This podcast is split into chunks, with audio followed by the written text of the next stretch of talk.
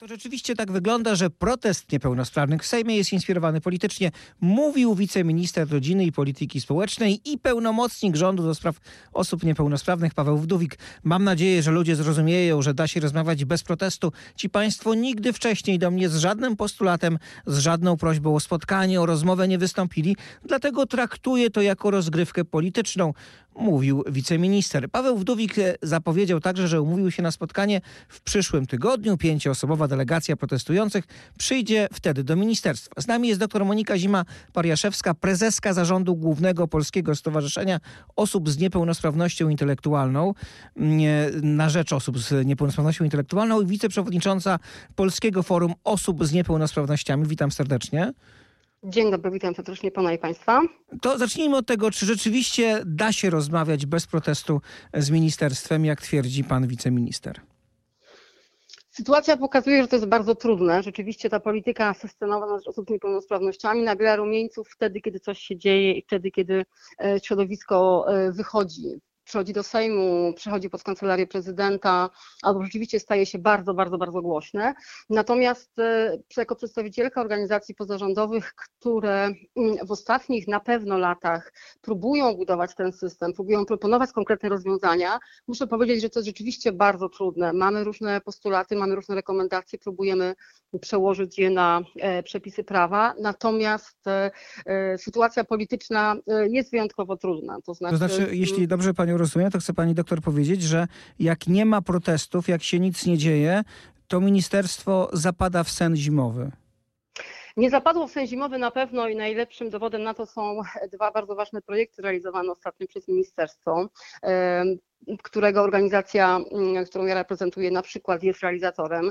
To jest projekt Aktywnie Niepełnosprawni, narzędzia wsparcia samodzielności osób z niepełnosprawnościami. Mówię o tym nie dlatego, żeby się chwalić, a dlatego, żeby pokazać, że nie da się rozmawiać o sytuacji osób z niepełnosprawnościami wyłącznie na podstawie jednego elementu wpadkowego, na przykład takiego jak renta socjalna, o którym teraz jest bardzo głośno.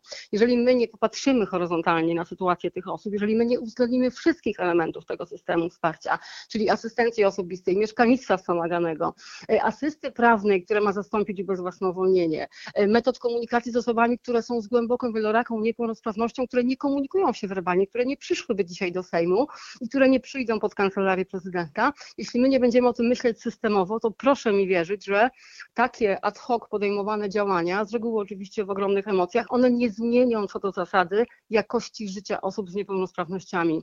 My ten problem zauważamy od bardzo wielu lat byliśmy przekonani jako środowisko, że 25 października 2012 roku po prostu zupełnie zmieni sytuację tych osób w Polsce, czyli moment wejścia w życie konwencji o prawach osób z niepełnosprawnościami i nie odrobiliśmy tej lekcji. Po prostu rzeczywiście e, e, decydenci nie zwracali uwagi na nasze apele o wdrożenie, pełne wdrożenie konwencji i przepisów prawa międzynarodowego i to są właśnie konsekwencje, to są właśnie efekty tego, że nikt nie patrzy na problem systemowo i tutaj jest bardzo wiele trudnych wątków, które trzeba by było było rozstrzygnąć. No to spróbujmy się zatrzymać nad tymi systemowymi zmianami, mhm. które są niezbędne. Zacznijmy od tych, które są niezbędne na już, a potem może spróbujmy powiedzieć jeszcze o takich, które są niezbędne na jutro czy na pojutrze na już na pewno potrzebna jest asystencja osobista.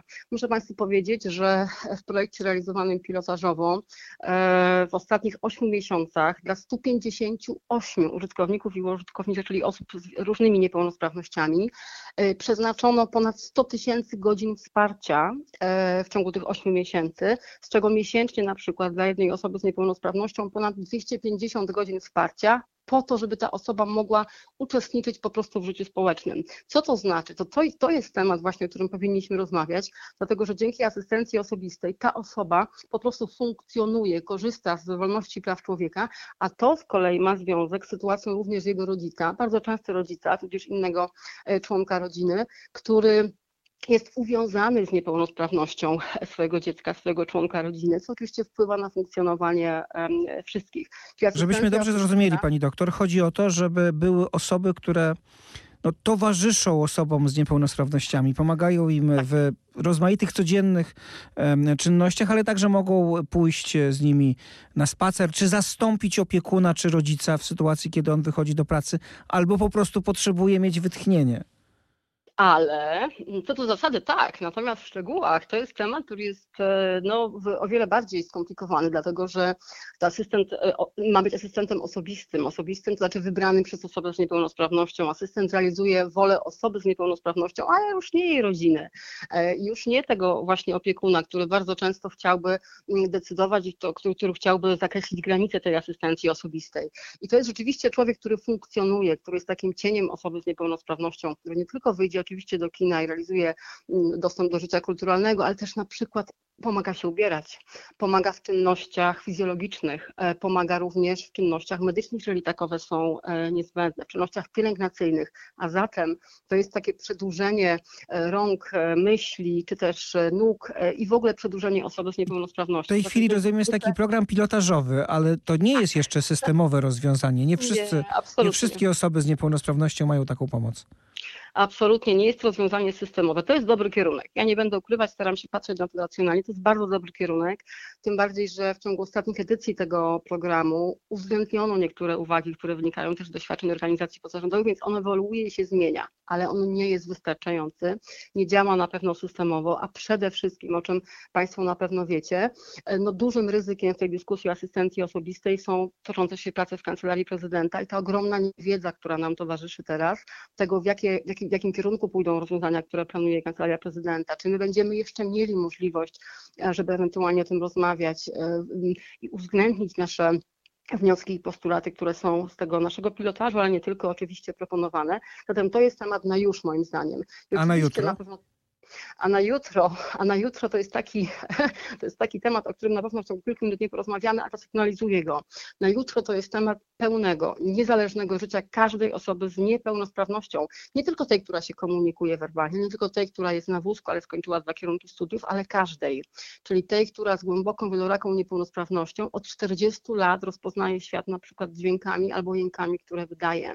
Tej osoby niezależne życie również jest obowiązkiem państwa, aby je zagwarantować. Zatem asystencja osobista, alternatywna komunikacja, asysta prawna, ale też na przykład fundusze powiernicze dla rodziny, które będą e, mogły starać się zabezpieczyć również i finansowo swojego, swojego członka rodziny. No i najważniejszy e, problem, o którym bardzo trudno rozmawia się, szczególnie z przedstawicielami Ministerstwa Sprawiedliwości, to oczywiście likwidacja ubezwłasnowolnienia. Okropnego, naprawdę okropnego, stereotypowego rozwiązania funkcjonującego w polskim systemie od ponad 60 lat, i wcześniej oczywiście również, rozwiązania, które po prostu wyklucza osoby, które mają różne trudności e, z korzystaniem z zdolności do czynności prawnych z życia, ponieważ najłatwiej po prostu jest je ubezwłasnowolnić. Najłatwiej e, przekazać opiekę prawną osobom, które pozostają w najbliższym kręgu rodzinnym, czyli jeszcze bardziej związać, uwikłać te rodziny właśnie w ten system e, wspierania tego człowieka, bo zresztą najwygodniej i najtaniej z perspektywy władzy publicznej, a, a to rzeczywiście e, oznacza, że ta osoba z niepełnosprawnością często nie ma minimalnego wpływu na swoje życie. To są te problemy, które widzę na przyszłość. Mieszkalnictwo wspomagane, to jest właściwie też temat palący. Proszę zadać pytanie e, osobom na ulicy, gdzie e, według ich zdania znajduje się osoba z niepełnosprawnością po śmierci rodziców społeczeństwo powie, no chyba są jakieś specjalne miejsca, może jakieś domy pomocy społecznej, jakieś ośrodki. Nie, nie ma. To powinno być mieszkanie wspomagane. To powinno być mieszkanie, w którym właśnie przy wsparciu asystenta osobistego, być może dwóch albo trzech asystentów, ta osoba oczywiście realizuje swoje pragnienia, swoje potrzeby, e, swoje decyzje przy wsparciu. I żeby jeszcze było jasne, to nie jest uda, to nie jest kosmos, to jest możliwe, dlatego że organizacja, którą ja reprezentuję, od 60 lat taki system buduje. Oczywiście to jest ekwilibrystyka, to jest próba łączenia różnych środków finansowych, różnych projektów po to, żeby zapewnić rocznie 30 tysięcy osobom z intelektualną niepełnosprawnością właśnie takie wsparcie i oczywiście wsparcie również dla rodzin, bo nie ukrywajmy, że te osoby, które z bezsilnością też, naprawdę z takim, z takim osamotnieniem, y, czy y, mówią głośno w Sejmie o tym, jak wygląda ich życie, czy mówią y, w innych mediach o tym, jak bardzo jest im ciężko, to są też osoby, o których należy pamiętać i ich problemy również rozwiązywać. Bardzo dziękuję. Tym słowem jest co robić. Ministerstwo ma co robić, mają także co robić organizacje pozarządowe. Mamy nadzieję, że to będzie rozwiązywać, będzie szło w dobrym kierunku, może troszeczkę szybszym marszem niż do tej pory. Z nami była doktor Monika e, Zima Pariaszewska, prezeska Zarządu Głównego Polskiego Stowarzyszenia na Rzecz Osób z Niepełnosprawnością Intelektualną, wiceprzewodnicząca Polskiego Forum Osób z Niepełnosprawnościami. Bardzo dziękuję za rozmowę. Dziękuję bardzo.